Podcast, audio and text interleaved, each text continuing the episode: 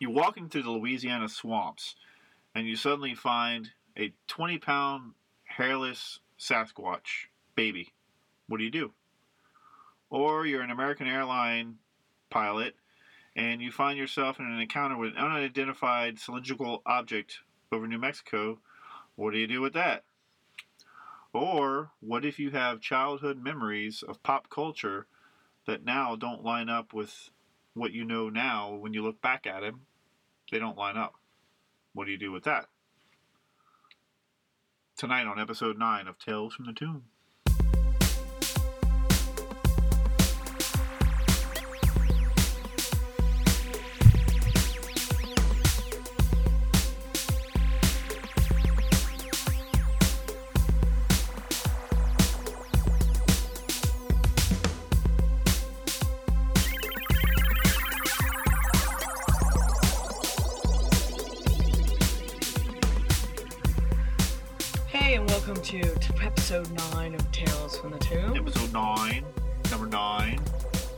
A wild one tonight. number 9. Yes. So, um, it's been a wild week. It's been a wild few weeks. We've Few uh weeks, we've had to take a few weeks off. Uh-huh. But uh but we hope that we come back strong for you guys. In fact, it's been a while, so there's a, like a lot of stuff we want to talk about that uh it's kind of like old news now. Right? Like uh some new developments with the Dyatlov Pass. yeah. where some some new um new hikers went missing but they found them because they just missed their train so that's been wrapped up already Right. and then uh they they you know uh smithsonian magazine said something about uh being explained by an avalanche i don't believe that either Sure, of course. yeah sure It was a Yeti. yeah it was, It totally a yeti, Space, well Space Yeti. or it was some sort of like uh russian secret experiment Space Yeti. well all right i'll buy space light yeah controlled by aliens. Because Yeah. you know Yetis and Sasquatches or remote controlled vehicles Yeah, shut up, for aliens. Anyway, so Mhm. also we've also glossed over all the uh the new um obelisks or that have popped up all over the world. Right.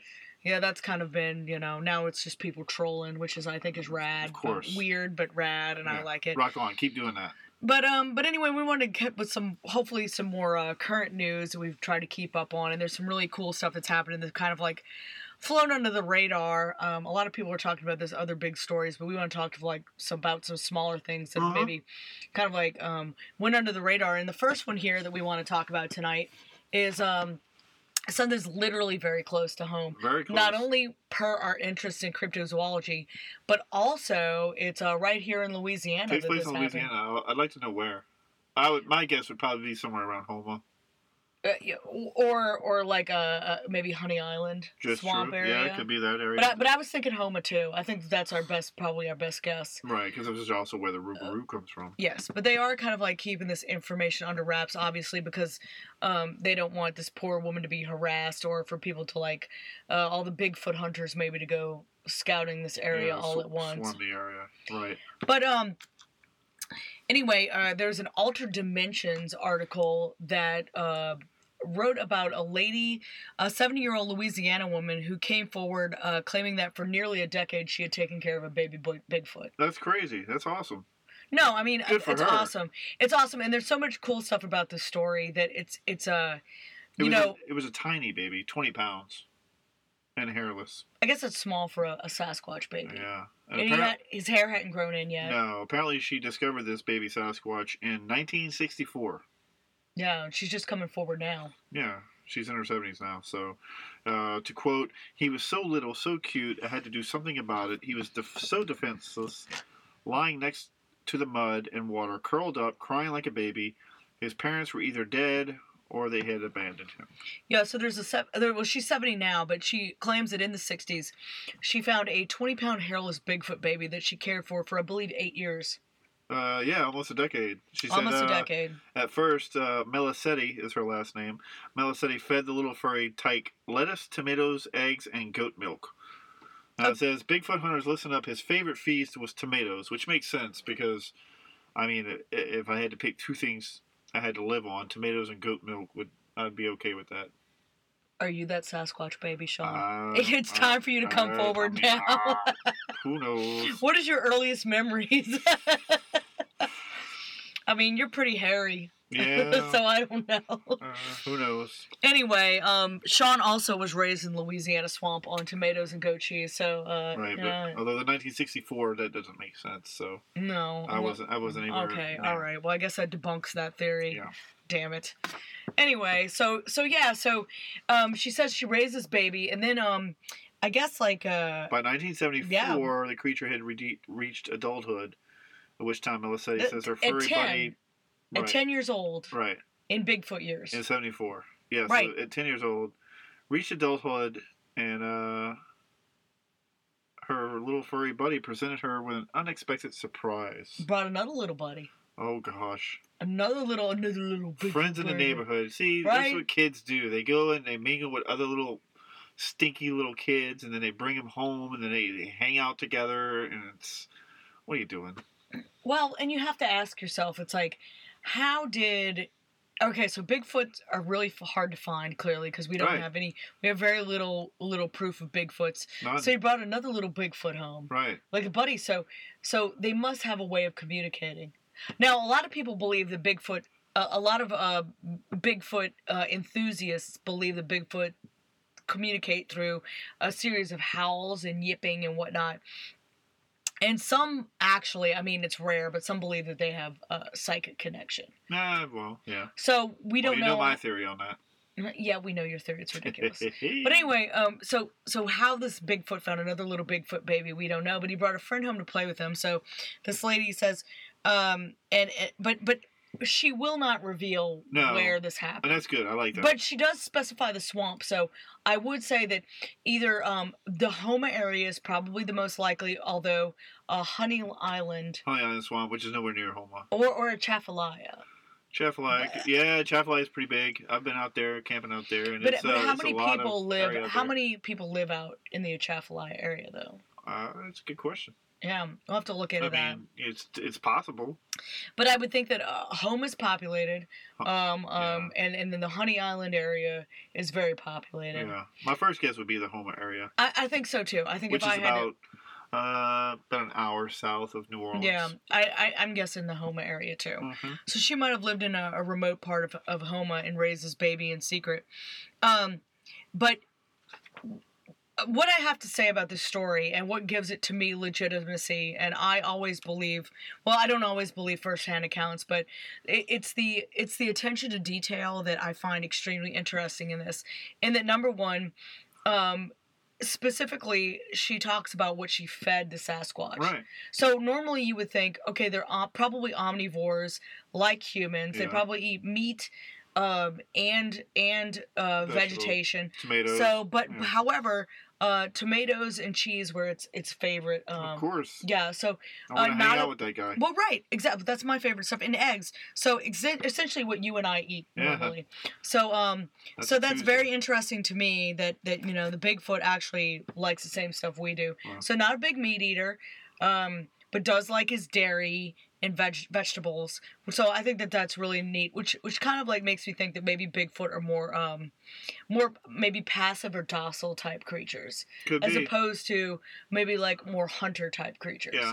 Um, and that's not um, Well, less being less aggressive also could make them harder to find, which we've never Precisely. really found any definitive Precisely. proof. So, you know, and because you know they're uh, uh, you know they're upright um, bipedal hominids, we would think that maybe that they're more aggressive like like humans are, but that shows to me that maybe they aren't. Maybe they're more docile creatures, more um, more inclined to hide rather than show themselves and be aggressive. Yeah. So so to me, that's the first indication that I can appreciate you that. know yeah right that, that, that they're they're the more the first indication that maybe that they're um, that this story has some some definitely some credibility. I, I really would love to talk to this lady. Yeah. Um, uh, the second thing that I think is extremely interesting about this story is that uh, she says that the fact that they they smell bad is bunk. Now, every single Bigfoot researcher that I have ever heard speak or ever heard talk says that the one, number one characteristic of a Bigfoot is its horrible smell. Sure, but also she lives in a swamp, so she lives in a swamp. Did you say she's used to bad What- smells? Well, I'm just saying, what could smell bad to someone that lives in the city could smell awful, but to someone that lives in the swamp, eh, it's not so bad. It's just kind of, you know, swampy. musty. You know, I, I don't know, man, because uh, I, I believe that like some of the things it says, it smells like something dead. It smells like something Yeah. rotting. So you would think living in the swamp with all that hair and not really cleaning itself, um, maybe if it did fe- feed on either uh, uh, a kill or even dead matter, then maybe it would probably smell worse. But she definitely says that the Bigfoot don't smell. I mean, maybe. Now- I mean, Nutria rats don't really. sm- I, I mean, I'm sure. Have you ever sniffed a Nutria rat, Sean? No, but you also there's not like you know there's not a definitive odor. Now, I will tell you a story. A friend of mine who is an animal rescuer called me late at night and said that she needed to transport a Nutria rat to a rehabilitation site. She had picked it up in the middle of the highway and Because had a that broken sort of leg. thing happens here. It does. She picked it up in the middle of the highway with a broken leg, put it in a box, and uh, we drove it in the middle of the night to a rehab. Now, I will tell you that it did not have a smell. Okay. It was very angry, Yeah. Well, but it did not have a smell. Yeah. Right. Oh, So, um, I, I don't know if you're you if you're comparing Sasquatch to Nutria rat. Now, would you think a Sasquatch fur, which I would believe, and we don't have, of course, don't have any examples of Sasquatch fur as of yet, but would you think that a Sasquatch fur would be coarse or softer? I think it would be coarse, maybe similar to a Nutria rat fur. that's interesting. Yeah. I mean, yeah. Nutria rat. For anybody that doesn't know what a Nutria rat is, the the fur or hair, it's very bristly. It's Yeah. it's like bristles. It's it's sharp and pointy. You know, like uh, I, I've had Nutria rat before on camping trips, eating it, and you gotta make sure you get all the hair out because otherwise, you know, you get those bristly, almost porcupine-like, but not quite that, you know, that stiff. They remind me of the ROUSs from Princess Bride, rat, rodents of unusual size. okay, if you say so. They've got big orange teeth, um, Yeah. bristly fur. Uh-huh. But but I would think that maybe like a Sasquatch fur. Um, That would I- make sense, yeah. I mean, it also, it also could depend on the area. You know, like a Sasquatch from here could have, you know, Sas uh, Nutria rat type fur. right because it would be water Yeti- resistant. Yeah, a Yeti would have, you know, also would be water different, resistant. Though. but but but a different consistency of the fur. I don't know. Know? I don't know. I hope we find out one day. And I would really like to talk to this lady. And if anybody gets to um, have a kind of like uh, a uh, confident, um, in confidence uh, interview with her, um, please don't reveal, you know, her location or where Now she she does lives, say she has pictures and all kind of stuff like that. She does have proof, but she doesn't want to release that just yet. Now that is kind of shady. It's shady, but also at the same time, you know, it makes sense if uh, you know, if this is a true story, which give her the benefit of the doubt on all this, you know, it makes sense that you know, you open that box and that's it. It's huge. It's that's You know, it. And in a story like this, like say that you know people believe it had some legitimacy, then you would think also that she would have a little visit by some government authorities that would say we would like to see those photos. Right. So as please." a quoter, she Melisetti basically declined on producing the physical physical evidence, basically showing she wants to show the world these animals are beautiful creatures, but added that she may release her private journal at some point in the future, or she may not. yeah, I would. I mean, I, look, if this is it's all true, I mean, I can understand that point of view 100% because, you know, if it is true and she's got all this proof, then there's no there's no turning back at that point. no, She's never going to be left alone. no, and and you certainly don't want people that will like hunt these creatures. No, down. and if you're someone that's been living in a swamp, you know, you don't like other people. You don't No. like crowds. You don't want to be bothered, you know? I, I I I totally understand. So, it's a it's an interesting situation. But anyway, so that's it. We will definitely need to report on that since it's uh since not only per our interest with uh, yeah, we're going to have to follow that and see if there's any uh, more follow-ups on Yep, that we because certainly that is will. a very interesting story. But yeah, we have uh, a few songs here, Yeah. and and this first song that I have, I really love it a lot. Not only uh, because I think it's a great song, and one of the things that I love and I'm att- attracted to is um, kind of like singer songwriter type stuff. It's kind of offbeat, and I, I really kind of like that type of music. And this one, um, this song, is called. Um, is is called Sasquatch 2 and it's by a band called the Urban Pirates off their Nerdcore album 2013.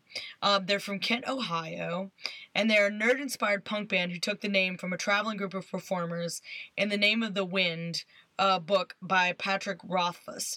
And now this is the first book in the uh, Kingkiller Chronicles, which is a fantasy novel, but um, fantasy series. Um, written by uh, Rothfuss, and so they took their name from that group. Now, uh, this band, I don't think has done anything since like 2017. No, Can't good. find anything new about them, but I really do like the song a lot, and uh, I like it not only because I like the song, but I also like it because um, they include a lot of terms for alternate terms for Sasquatch Mhm. that you don't hear a whole lot. Uh, they use uh, terms like grassman, uh, skunk ape, which is a lot of um, a lot of terms that, in the cryptozoology. Uh, cryptozoology, I guess, arena that we're um, familiar with. So the this band really knows their stuff. Mhm. So I like them a lot, and I think it's uh I think it's appropriate, and it's called Sasquatch Two Yeah, by the great. Urban Pirates. Just walking by myself, just me and no one else. Walking through of Suffolk State Park. Creature came in front of me. Yeah, I asked what could it be. Is Lee eight feet tall? Yeah, hairy with a ferocious call.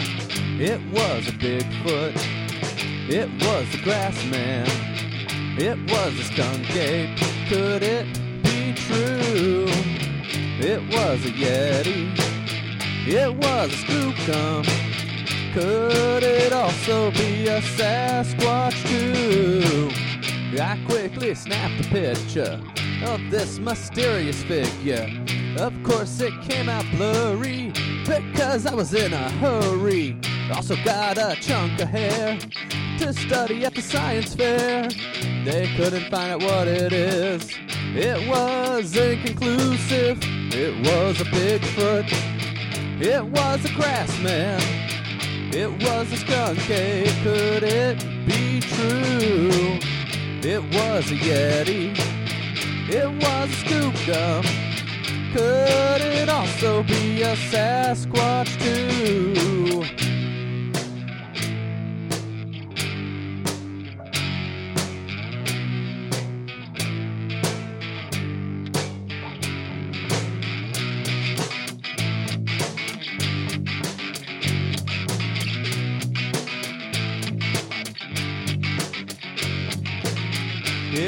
Was a Bigfoot. It was a grassman. It was a skunk ape. Could it be true? It was a Yeti. It was a Skookum. Could it also be a Sasquatch too?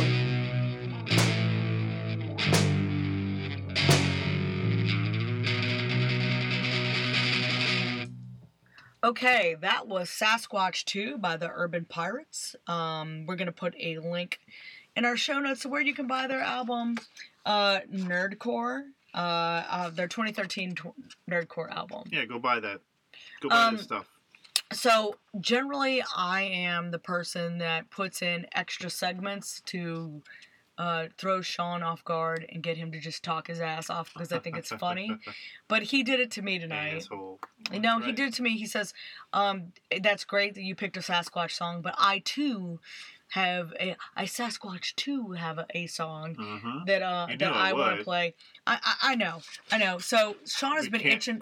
Sean has been itching to play this band since we started, and and I do agree with him. It's one of our favorite bands. Um, but I haven't found a way to kind of like shoehorn them in yet. So Sean says, "Well, it's time. We're gonna play them." Um, so I Yeah, said, we're talking "Okay." about Baby Sasquatch, so we're now we're gonna play a song from uh, Sasquatch and the Sickabillies. Do you think Baby Sasquatch got sick? How do you treat a baby Sasquatch? Do you think she gave him like cough medicine? I think he I mean, she had him for ten years. sounds like he cured himself with rock and roll. Rock and roll. Um, but So, anyway, go Sasquatch ahead. and the Sickabillies. This is a wonderful uh, act. You need to go to sickabilly.com and go down that rabbit hole and check out all of his uh, various different projects and uh, personas and whatnot. But Sasquatch and the Sickabillies, I was turned on to originally uh, when you were on tour in New York, Yep. playing at uh, the Knitting Factory, which is a three-level uh, music club. So I don't remember what the year that was. Long yeah, it was time a long ago. time ago. So y'all uh, y'all weren't playing, so I was on the second floor checking out the the rockabilly uh, area. And uh, man, this band Sasquatch and the Sickabillies came out. I was like, "What the fuck is this? This is some amazing shit." And uh, talked to them, you know, talked to the bass player, whatever, hung out with them. Ended up, long story short, seeing them again in North Carolina hmm at a Heavy Rebel Weekender hmm several times. Uh, they actually came down to New Orleans. We got to see them play there.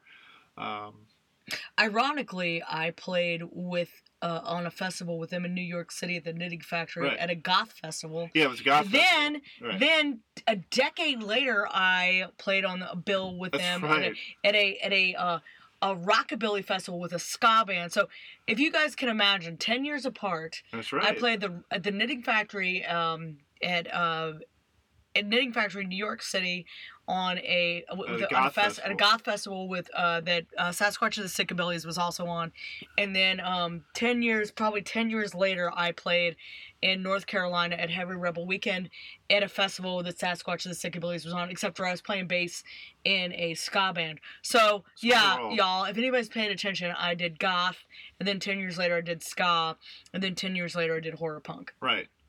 Cause I don't care. No, you just do what you do. I do what I want. No, it's kind of like what Sasquatch does. He does what he wants, and you know we we've seen a lot of bands, we've seen a lot of shows over Yeah. the years because we're not spring chickens, and uh, I will say, uh, this Sasquatch is one of the best.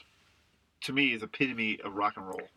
I agree. I mean, There are none higher. and uh, this track, if you you know, for all you metalheads out there, this track might be an indication of that. You know, Sasquatch uh, in his younger years before he latched on to this, you know, these various particular genres, uh, he was a metalhead. He was a shredder, total guitar shredder, uh, which totally comes out. You know, into this uh, Sasquatch stuff that he does, and if you go down, you know, check out his website and see the other EPs and stuff that he's released, you can totally see that influence. You know, you know, there's a little bit of Slayer in there going on, a little bit of, you know, old Metallica, but it's like rockabilly. You know, Yeah. but you know, you know, I'm a big fan of shredders. I love shredders, and he he totally takes that, you know, takes that vibe and transforms it into, you know, the rock and roll rockabilly type world. And I think it's rare that you find uh, an artist that is so raw and so authentic that it just bleeds through everything Oh they my do. god, yeah. And this is one of those. This is one of those th- those musicians. Yeah, his lives, whether it's just his one man band, which is equally amazing, or his full band, you know, or his little three piece, whatever he's doing, because he does a lot. He did a lot of different things before everything went crazy as far as live shows. Uh, it was all captivating. You know. Absolutely. We- I- we've seen just about just about every version of what he does. We've seen it. Whether it's you know through Heavy Rebel Weekender, through the heyday of you know when he was headlining that, you know, or the New York shows, whatever you know. we saw him in. New Orleans too. You saw him in New Orleans. He he owns the stage. Right. It's it's one of those rare, beautiful things. But um, let me read a little blurb from uh from his his website here. Um, it says uh, serious songwriting from years of hardship, road experience, and inner turmoil, fueled on cold beer and roasted chicken, the way it used to be, but with a new sa- with a new approach. A relentless touring schedule has cemented Sasquatch as one of the most high gear powerhouse entertainers around, keeping real music alive and dangerous. Risen from a not so forgotten past when rock and roll, metal, country, and blues still meant something. Our bloody fingertips will deliver you a matching pair of broken eardrums. Get ready, the re- revolution hasn't happened yet. Exactly. I, I feel fortunate that we got to witness, you know, before everything went crazy with whatever's going on right now, we got to witness him in his heyday. Life's rough, but we got to cool, see some cool we stuff. we got to see a lot of cool shit, and that his his his act, his his show, his his rock and roll thing that he does is totally up there for me. Yeah, I feel like I've been dragged behind a bus by life, but this is one of those moments that these are these moments that make it Yeah, worthwhile. the mem- memories of those shows are amazing. Yeah. Absolutely. So, without further ado, uh, this song is called Bed Full of Flames from uh, Burning Miles of Sin, and that's his two, 2004 album from Sasquatch and the Sickabillies. Um, again, uh, Bed Full of frame, Flames from Burning Miles of Sin, and here we go. And check out his website because he's got there's a lot. We're of- gonna put a- a link in the show yeah, There's a lot of stuff going on with his website. It's you know this stuff. It's the the country and blues stuff. It's the solo stuff. It, check it all out and go buy it all Yep. because I I did. Yep, and here we go. Burning, burning, blah, bed full of flames from Burning Miles of Sin, um, and we will put a link in the show notes. So here we go.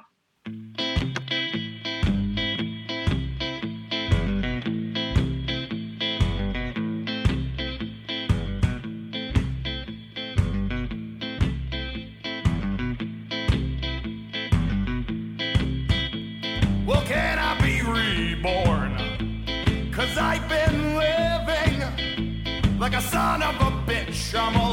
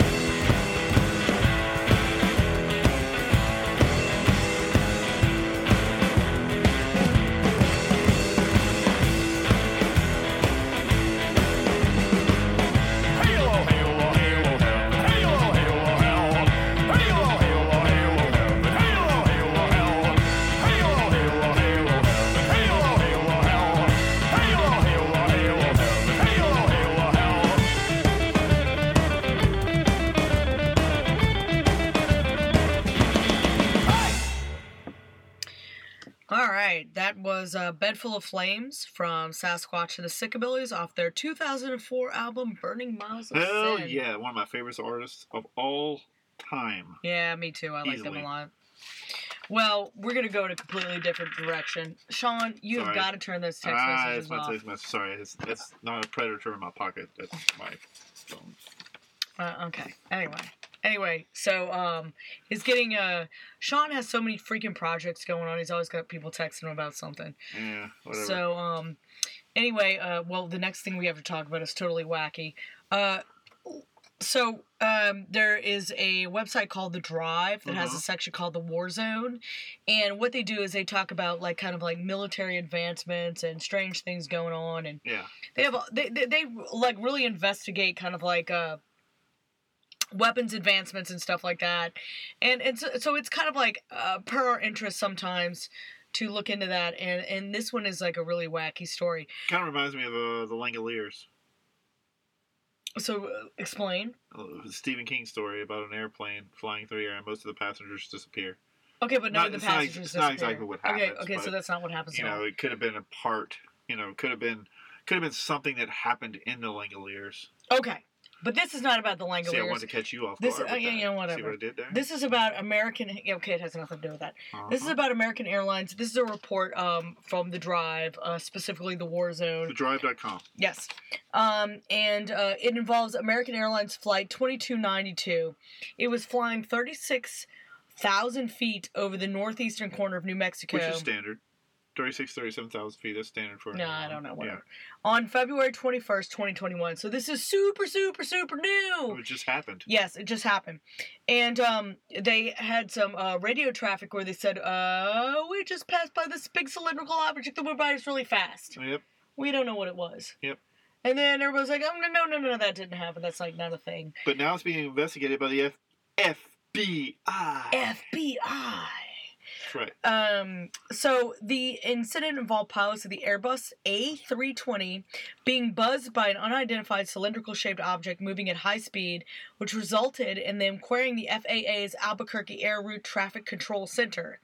And I'm going to read you the original original recording. That object took a wrong turn at Albuquerque. you know what? That didn't even cross my mind, and I'm full of shame and regret now. First thing did. that came to mind. Right, exactly. So, okay, so this is the recording that was intercepted. Uh oh. All right, here we go. Do you have any targets up here? We just had something go right over the top of us. I hate to say this, but it looked like a long cylindrical object that almost looked like a cruise missile type thing moving really fast on top of us. Bugs Bunny got this red piece of equipment from Acme.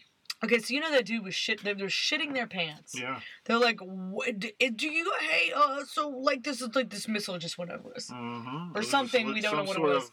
cylindrical object flying really Right. fast. And and uh, it, originally it was it was kind of like glossed over and kind of like uh denied because what happened is is there was an, um a master radio interceptor named Steve Douglas who picked it up, and uh, so he started uh he originally recorded it, and uh, I th- believe that they uh they tried to get information about it. At first, they were like, no, no, no, no. But they're like, well, you know, they were like, well, yeah, but we have this recording. And Right. then American Airlines co- confirmed that yes, that the pilot did believe that he saw something that he could not identify. Son of a bitch. Son of a bitch.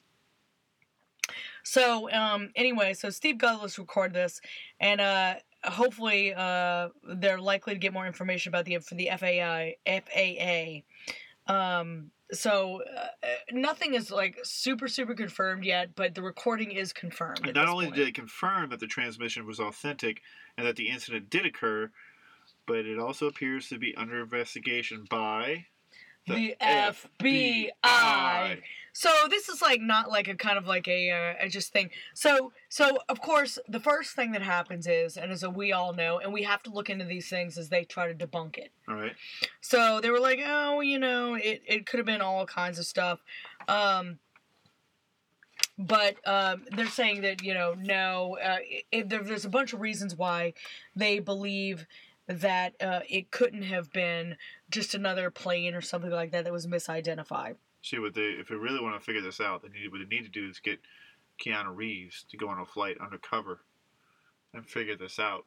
And then when once he figures out the whole shebang of what's really going on, he can parachute out of the plane, I, I just want to see uh, Keanu Reeves do anything. I don't care. right? Because he's an FBI agent. All right, so uh, a pilot reported seeing an object over New Mexico shortly after noon local time, Sunday, February 21st, 2021. So we know that. Mhm. An FAA air traffic controllers did not see any other object in the area on their radar, sc- radar Nope. scopes. So, you know, that no doesn't. cylindrical object for you, buddy. no cylindrical, no cigar shaped missiles for you. Nope. Um, but we now know that they said that they now know this was not a case of mistaken identi- identity with another normal aircraft. What else would it be? Mistaken identity. Uh, Well, well, that's what they're trying to debunk it. They're trying to debunk it now. Hmm. Um, uh, so they said that there. I believe that there was there was a, a bunch of different things that they said. Um, uh, so this uh, this guy uh, Taylor Rogoway, who wrote the article, um, actually uh, kind of like tried to um, ask more questions about this uh, debunker uh, Mick West, who was like, "Oh, well, you know, it could be other things," but um, he had five, I think, five or six different points of why he thinks it can't be just like another Airbus or something like that. Right. Um, So Mick West, who's on Twitter right now, uh, he works to solve seemingly otherworldly events with real world answers. But the guy that wrote this article for uh, for uh, the War Zone um, asked him questions back on Twitter. So I, there's nothing I love more than a Twitter Twitter war. feud. Twitter wars, I love them. That's the only time I scoot over to Twitter is when there's a good war on. Yeah. But he asked him a whole bunch of questions. He goes, uh, he had some thoughts on it. He was very respectful, but he had some thoughts for this debunker. And um, he said he had several thoughts. Number one, it passed eight miles away. Um, so so that that could have been it. Something that buzzed him that close and it was eight miles away. That's pretty close when Um, you're flying in the air at 37,000 feet. Right. 36,000 Uh, feet. and, and, and evidently something 8,000 miles away is nothing Eight miles unusual. away, yeah. Is yeah. That's not unusual. Especially when um, you're flying at 300 miles an hour. All right, and so number two, he said he talked to a few pilots, and they can't imagine uh, that they would mistake a Learjet doing something they see all the time to the point of making that call. So if it was an, if it was a Learjet passing over, uh, they they don't think it would be anything out of the ordinary. Eight miles away wouldn't be anything order, out of the ordinary. So he didn't hit the brakes and let him pass right on by? Right. Shut up. So uh, he said number three, it should have shown on the TCAS and ATC would have had it. Uh, and four, the timing was off based on the limited info we have, but that could change. So evidently, um, there was a, I, I believe, a Learjet that passed over, Yeah. but it wasn't at the t- same timestamp Right. that he made the call. So why would he wait to to make the call if that Learjet had passed by like like a long time ago? They're like, oh yeah, it's like delayed reaction. They wouldn't have done that. Right. And uh, and, and it- the finally he says, why is it an open and shut case? If you know what it is, why aren't you just saying that you know we know what this is? Well, not the FBI is involved. It's not an open no, shut case. exactly. That's his biggest point. Not the FBI Why is is it- involved. We're Right. never going to get to the bottom of it. He's waiting on the FAA. If it was a Learjet, wouldn't the uh, they just say it's normal traffic? Right. But they haven't No. said that Because, because they don't know. no. Because they don't know, and it's not an open and shut case. So I bet you the FBI knows, but they ain't saying shit. Right, right. Um, so so they just uh, either there's a massive oversight or or they don't know what's going on. So, Mhm. uh, All the above. okay. So the, my thing is, if this was a, a an isolated incident, then you could let it go. You know, it's like it's an isolated incident, but This kind of thing With- happens. okay. But with what we know in the past. With the Navy videos Yeah. that were released recently, we talked with about that. with what the uh, you know the Department of Defense has been talking about, uh-huh. with having um, UAPs. They're slowly getting us ready to There's- reveal. Well, maybe maybe they're getting ready to reveal, or maybe there is a foreign government with craft that we can't explain, which may be more scary than aliens. Yeah. Yeah. So you think it's aliens? that makes more sense, honestly. Hmm. I, I think there's a fair case for both. Yeah. Somebody's got technology that we can't explain. But nowadays, I mean, it's, it's hard to keep anything secret. I mean, it was hard to keep secret things secret 40, 50 years ago. We figured shit out, and then we copied the technology, and then we did it. You know? yeah, but uh, anyway. Nowadays, the way technology flies, it's like, you know, a foreign government could create something, and within a matter of hours, we're going to know about it. And then now we're going to be working on it as well. Yeah, well, clearly somebody's got stealth technology we don't know about. Probably. I mean, you know, it's like the uh, you know, the object, you know, the, the the the Navy tapes that they released, you know, going from, you know, how many thousands of feet down to, you know, two feet above sea level in less than a second. You know. I mean, Yeah. that's that's not that's not another that's not another government. That's uh, that's something not of this dimension or world, whatever you want to call it, aliens or whatever. They could be could be people from this world, but yet from another time stream or another dimension. You know. Yeah. Um, speaking of dimensions, we'll get into that a little bit later. Yeah, but I do want to specify that uh, the, the Learjet that we talked about, the the the biggest um, theory is that, uh, and I want to specify about this Learjet, um, is that it passed an angle in front and above flight 2292 during uh, the flight, and they think that that's what it might have been.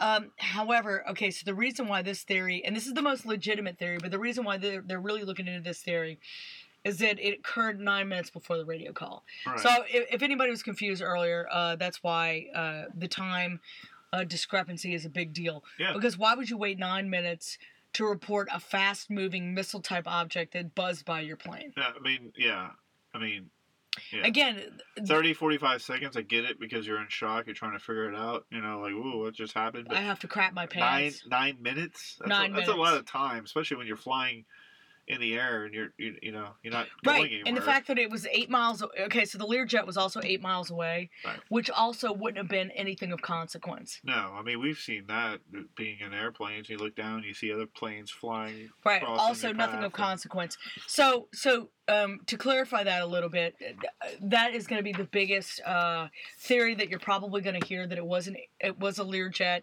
that passed by, but it was also eight miles away. with which no wings. well, they, I mean, it was fast, so fast, but it was eight miles away and nine minutes prior to when the call was made. right. That's some. So- that's some shenanigans. That is shenanigans. So I'm sure that uh, Warzone is uh, on the drive is going to be uh, following this, um, and and they're kind of like a really kind of like interesting interesting Mhm. website. So um, anyway, so we're gonna we're gonna follow up on that too. Meanwhile, the FBI is probably like, "Pfft, you know exactly what that was. We were dealing with those things 35 years ago. Yeah. You're Uh, just catching uh, on. uh, you, we, kn- Whatever. we know what it was. It was uh, it was swamp gas. Right. It was that thing. It was it was a uh, it was a, uh, a a weather balloon. Yeah. You just go ahead and want to believe all you want, buddy. But we're not going to tell you. Uh, that swamp gas passed over. But anyway, whatever. So, you know, you guys have heard us rant about this already. swamp gas. Um, we've either got, you know, foreign governments with like super high tech or we got aliens. So, you know, take your pick, whatever you like. But we have a song about this. we do. Of course we do. Uh, of course That's the main do. gist of all this is we have songs about the silly stuff that we talk about. Yeah. So we're gonna dive right into some really cool horror punk right now. Uh, absolutely. yeah, this this band is taking over. Uh-huh. Um, uh, you know, uh, we uh, we really love Horror Punks USA. They do a really good job over on Facebook, primarily uh, supporting horror punk music. And this band uh, is taking over right now, and they're Uh-huh. really fantastic. And they deserve all the accolades they're getting.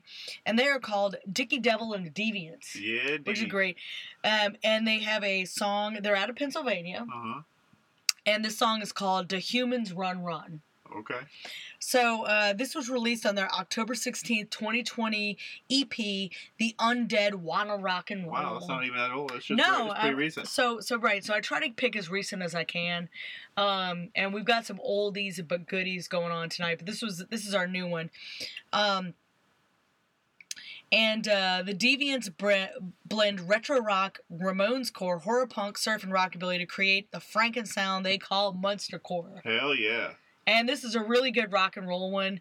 Uh, it's got a little doo wop and some stuff in there, and I like it a lot. And and honestly, Dickie Devil and the Deviants deserve all the accolades they're getting right now, and I'm really really happy. Good stuff. Um, and I hope that they give us a lot more new music really really soon. yeah, but good, without- good to see a good, good to see a band like that getting some love. Yeah, so I'm sure that that's uh, what those uh, what those pilots were thinking is Uh-huh. is uh, if I was in a plane, I would to run run right now. To, to run, run Yeah, down my fucking pants leg. but anyway, this song is called "Do Humans Run Run" by Dickie Devil and the Deviants. Yep.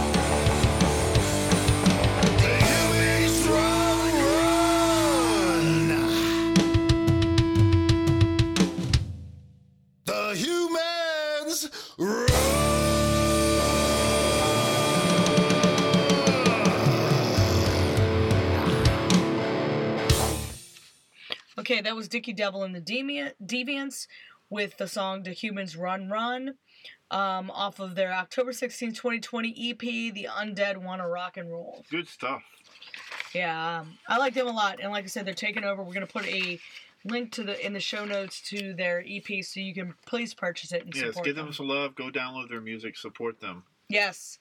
So uh, we're going to introduce a new segment that we've decided to do um, because it, it comes up constantly in conversation Mhm. with us and our friends about um, maybe childhood memories you have that turns out that it they're not accurate. It might be different or slightly off or distorted or completely opposite of what you thought they were. Yeah, and and so uh, there, there's two different schools of thought on this. Um, one is um, uh, false memories. Mm-hmm. And there is another school of thought that believes that maybe it is uh, alternate timelines. Alternate timelines, yeah. I, I, I tend to my my thoughts on it is that it's like it's just distorted memories. You know, uh, memories as a child, memories from when you're a kid tend to fade. They tend to change. They they can get a little fluid. So, you know, something that you've had in your memory and you've gone over and over and over many times in your mind, and then all of a sudden you realize, "W- wait, wait a minute, what I what I thought I was remembering is not what it was. It's completely different, right. And which uh, can be upsetting and jarring, and a little, you know, make you question what what in the world is going on. Wow, and this this segment is new and it's called uh, the Mandela Moment, and we've got music we're gonna cue in right about now in post production that Sean wrote. Ooh, there it goes. Mandela Oh. moment. Yeah, Mandela Moment. Um, so if anybody is unfamiliar with uh, the Mandela Effect, it was named after a um, self-identified paranormal consultant named Fiona Broome. Um, recounted how she had a remember the South African President Nelson Mandela dying in the 1980s in prison, Mhm. and his uh, widow having a very impassioned speech about his death. Right. Now, she um, remembers this in great detail, and um, clearly you would shrug it off, but the problem is, is that it wasn't a singular incident with her, but it was a shared memory with lots and lots of people. Right. So, um, how does this happen? Then there's two schools of thought to the Mandela effect. One is that it is uh, false memories that are spread through powers of suggestion, and the other is that maybe we are living in alternate timelines or time streams. Right. So who who shared the memory first? Was it did she share the memory? Did that implant it into the public's mind, or was it really a completely different time stream? Well, and even though the event never happened, after she made that suggestion, um, then then that idea of the Mandela effect was born. Right. Things like that they will stick. Now, a, a lot of psychiatrists believe that is a, a collective false memory, Okay. right? And so, um, but and on the other hand, conspiracy theorists uh, believe that it is a proof of alternative universes present in society. Now I will say this: it seems like uh, a lot of these uh, Mandela effect memories seem to originate from the same time period, about roundabout the 80s. the 80s. Yeah. But why only the 80s? I don't know. It's really why interesting. why are there no memories or events like that based well, we're 90s? gonna we're gonna, we're gonna or get to are that. there? We're gonna get to that of why Oh, yeah. people think that it's an 80s centric Yes. phenomenon. Right. So, um, and and so there's a whole bunch of different scientific explanations, um, both on the conspiratorial side and the psychological side. Now, a lot of people think that it's it's honest lying. It's it's group um, phenomenon where people actually believe it, and and and and and nobody is like actually trying to trick anybody. No. It's just um, it's One just person what has a memory, or several people have a memory, but it's they're slightly similar, they're slightly off, and then someone talks about that memory, and then it will then affect how someone recalls their own memories because once again, memories are fluid, especially when you you're talking memories from 40 years ago. Memories tend to get a little bit fluid, a little bit change, and maybe things aren't what they seem, or maybe they are. Right. So, um, it's like a, it's like uh, a lot of people use the telephone game. Yes. So you whisper something in somebody's ear, and it gets a little confused. And you whisper to the next person, it gets a little confused. The next person gets a little confused. Uh-huh. So again, it's like yeah. this concept of honest lying, where you really believe that's what happened. So it's the power of suggestion, or or leading questions, and so you have to ask yourself, do we get that in the press too? Of course. Where people, have, of course, we do. With leading questions, so uh, if you ask somebody, um, uh, didn't Nelson Mandela die in prison? Right. Or um, Nelson died, Mandela died in prison, right? Yeah, we, They'd we, be like, oh yeah, yeah. yeah, we used to play that game in grade school where Yeah. someone would, would pass, you know, give a password in somebody's ear. And uh, by the time you got to the end of the class, it was a completely different password, or Right. something was completely off about it from when it, where it originally started, because that's just human nature. Now, of course, uh, conspiracy theorists believe that um, you Yeah. know it, it, it is proof of an alternate universe. That's a that's a theory. It's a very interesting theory. I don't I don't uh, necessarily agree that it's proof. But, uh, Well, and it- here's the it thing, a too, very interesting Is theory. that that uh, the uh, the Mandela examples um, are the memories that I have. However, the uh, actual or our timeline, I suppose you say, memories are what you remember, because um, you seem to have more accurate memories of what we what is truth in this timeline, right? or what is Well, truth. I'm just a little. I don't know. Uh, but Anal. You're a Capricorn. Anal's one word. So, uh, Anal's one word. so for example, uh, if I were to ask you what color is C3PO, what would your answer be? Well, I, I know the answer to this now because I've researched this topic. Sure, but, But, what? but, okay, but before, tonight, two weeks before- ago, two what weeks would- ago, what I would say what would he's your immediate gold. answer be? Okay, he's gold. Okay, He's 100% gold. okay. So I And you know how many times I've seen those movies? Uh, right, Like 10,000 sure, from when I was a small child. right. We're talking about the original trilogy of Star Wars, by the way. Uh, so I have a distinct memory of a friend of mine as a kid, third grade or so. I don't know, probably around 1984 or so, right after uh, Jedi came out, which was a big freaking deal. Um, he had a lot of the Star Wars toys. I didn't have any, but he, he had a lot of them. I remember his uh, C3PO. His C3PO, it, it had a silver leg. I'm like, what's up with that? He's like, what do you mean, what's up with that? Hey, he has, he's got a silver leg. Didn't you see the movies? I'm like, well, of course I saw the movies. What are you talking about?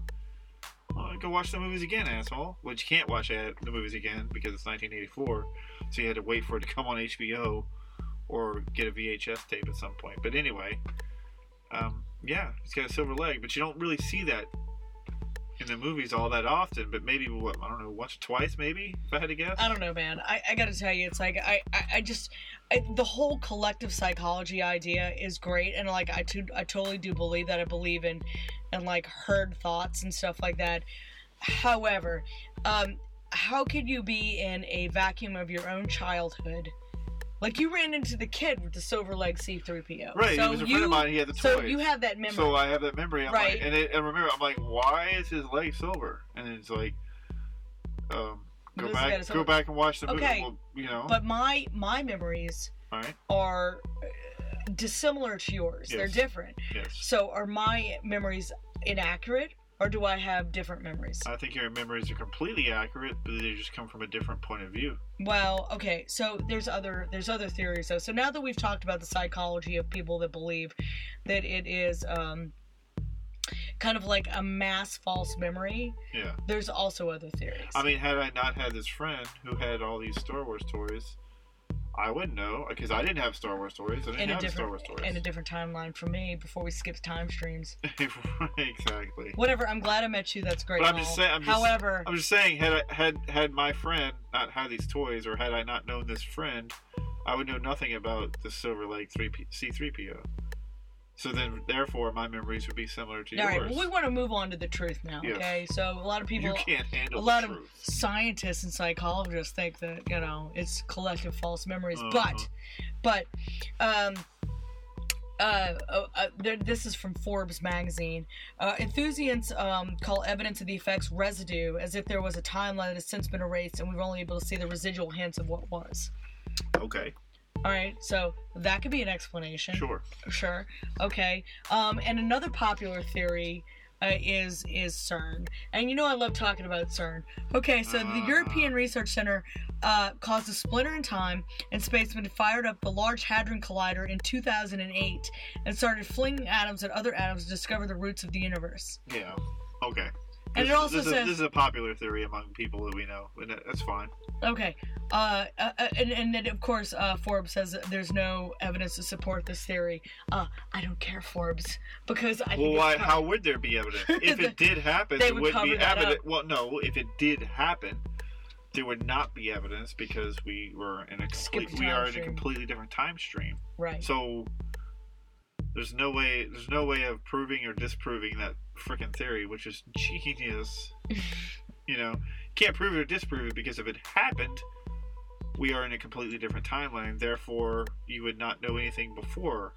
Okay, so this is a direct quote from Forbes. It mm-hmm. says some believers think there is an endless universe that's closely aligned with ours, and we shift in and out of them. String theory. Yes, our timeline is in a constant state of flux. Some say the Mandela effect is evidence we're now in the dankest timeline. Some say the worst. So. I think uh, it could get danker uh, than this. uh, I think yeah. it's dank. I think So, it's dank, but I think yeah. it's danker. Uh, yeah. I mean, yeah. My my opinion on this has changed, especially over the past twelve months. I totally think that's totally possible. Um, a lot of people think that uh, we're in a computer simulation. That's a that's an interesting theory. You know, I, I've talked about this on the show before. You know, when I was a kid, we you know used to think that uh, it was a, it was a fever dream or something, thinking that all of this that we're experiencing has happened before, but it's being watched on a television screen. Oh, time is a flat circle. Yeah, right. Well, If you're to believe said, that. what was it episode one or two? I actually talk about that. So Yeah. that, that, that that's a theory I've had as a little kid. That you know, what if all this has happened before and we're just we're just uh, it's kind of like the Truman Show, you know, something like that along those lines, where it's just being replayed. But, but that's a dream you had as a child. fever dream, yes, it was Maybe. Sick. I was very sick. I have very vivid memories of that. But yeah, very sick, very ill. Um, living in Baton Rouge at the time. I remember the, the apartment complex. That's when I uh, became friends with my buddy with the, all the Star Wars toys. You know, so yeah, who knows? All right, so we know that human memory is imperfect. We know Uh-huh, that. of course, very Um, fluid. But but can we talk about what some physicists think? What do they think? Haha. Okay, so an article from Big Think. This is where we're going to get into the other scientists. So we talked to the psychologists already. Um, so let's ta- let's let's talk about what some maybe some physicists think about Okay. this. Um, so it sounds outlandish, but uh, All of this sounds outlandish. okay, but Michio Kaku. Uh, the noted theoretical physicist and co-founder of string theory Uh-huh. added some fuel to the fire. And uh, can I say that I love Michio I Kaku do too. because I, I love a very uh, he's- approach. he is a, a physicist, but he's also a fantasist. Yes. And um, you know, he I, I love that his impish kind of like um throwing into the cards that uh, anything is possible because Right. because anything within science It's a very Art Bell approach. oh I love it. Whereas like Art Bell was, you know, was never I nothing was do. ever negative. It's all, you know, there's a possibility in everything that's I mean, he's the one that's like, oh, you know, you know, uh, you know, we can't debunk UFOs until they prove they're not real. exactly. So, um, he, he's he's a really fascinating and wonderful and delightful human being. Um, but he did a uh, he did an interview with Big Think um, that the parallel universe explanation is not without merit. Uh, he acknowledged that for the most pa- cases of deja vu, the explanation could just be that we entered a space that looks like some place which simply elicit fragments of memories we have stored in our brain. Get the fuck out of here. Yeah. Um, but in other situations, Kaku, who believes in multiverses, thinks we may be tuning in and out of parallel dimensions. He uses an analogy from the Nobel Prize winning physicist Steve Weinberg, who explained how multiverses work by comparing them to a radio station. That actually makes sense. Okay. I, I, can, I can totally get into that theory. That totally makes sense to me personally. All right, so here we have a quote from Kaku. He says, Think of radio. If you're inside your living room listening to BBC radio, that radio is tuned to one frequency. But in your living room, there are all frequencies Uh-huh. Radio Cuba, Radio Moscow, the top 40 stations. All these radio frequencies are vibrating inside your living room, but your radio is only tuned to one frequency. It's not just radio frequencies, but I mean, we can't see them, but you know, we constantly have all these radio waves, microwaves, all these especially now with all the technology and the Wi-Fi's and the, you know, everything that's going on. There's we're being bombarded with all these various waves of information.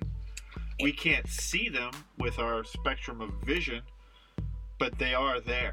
Okay, so that's really interesting because the next quote I have from Kaku from the Big Think uh, interview said um, uh, he said that humans are vibrating waves, and sometimes we can vibrate in universe with these other universes, Uh-huh.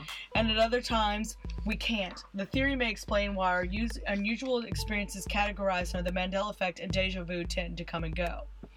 Um, another more prosaic connection between the Mandela effect and deja vu could be that, of course, that we may just be cognitive anomalies, memory quirks, or false memories that we shouldn't pay that much attention to. But for millions of people who experience these quirks, a satisfying conclu- explanation is out there. Mhm. So uh, I, I love that Kaku says, eh, you know, it's not out of the realm of possibility, But but I want you to think about this. Yes. So, so I, he has a very wonderful way of uh, responding to things like that. yeah, I- and, and I love that. I wish I had that ability more. More people should have the ability more. Right. Well, and, and I, I do think that people believe things for a reason, and I'll say this over and over and over again that um, I try to be respectful of belief systems because there's reasons why people believe things. Yes. And um, I wrong, wrong, right, incorrect, correct, maybe slightly correct, maybe slightly off. It's is it, all, and that even if it's matter. even if it's the way that we process information, even if it's the way that we cope with what we have around us, because Yes. let's be really freaking honest, the world is a hard place to process. And we all we all have our own point of view on the world. We all live it in our own personal way. So we digest that information, we process that information in our own way. and we have to we have to be able to metabolize what we what we take in and be able to go on and put our pants on every day Yes. and move along so some crap down the people right when you see a when giant you're missile flying through the plane in the air at thirty-seven thousand feet. right so so i i believe that uh that wonder and the quest is a very beautiful thing and so i i appreciate kaku who is a physicist Yes. and a, a, a very noteworthy one is also has Very smart person, but he also comes across as a very spiritual person too. he's got a he's got a winking love Yes. for wonder still and i believe that you can uh you can believe in science and magic at the same time because let's be honest what we don't know is magic At one me. point in time, what we know now as science was considered magic. that's right So, and i believe that in the future that'll be the same way. exactly. and people think what are those primitive people back in 2021 thought Right. right Look at what these silly geese were thinking. yeah They thought silly C3PO's leg was silver. There is no silver. it was neon pink and everybody knows it right so.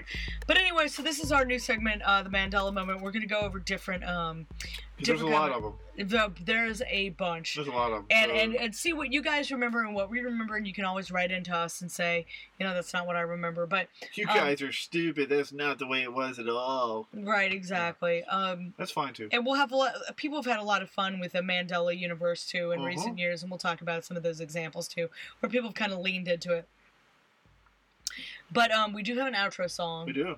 and and let me tell you this artist is one of my one of my favorites um i i guess i i don't know why i haven't tuned into this artist before but now i have bought t-shirts and all the albums and i love everything Yes. And, um, his name is Nim Vind Oh yeah. and um, this song is called hadron collider off of the stillness illness his 2009 album now uh, Nim Vind is also all, a lot of times categorized as a horror punk musician however uh, I- think that uh, you know We can certainly appreciate what's going on there. oh Sure. my gosh yeah um, There's definitely a lot of love going on there. he describes his music as music for outsiders Okay.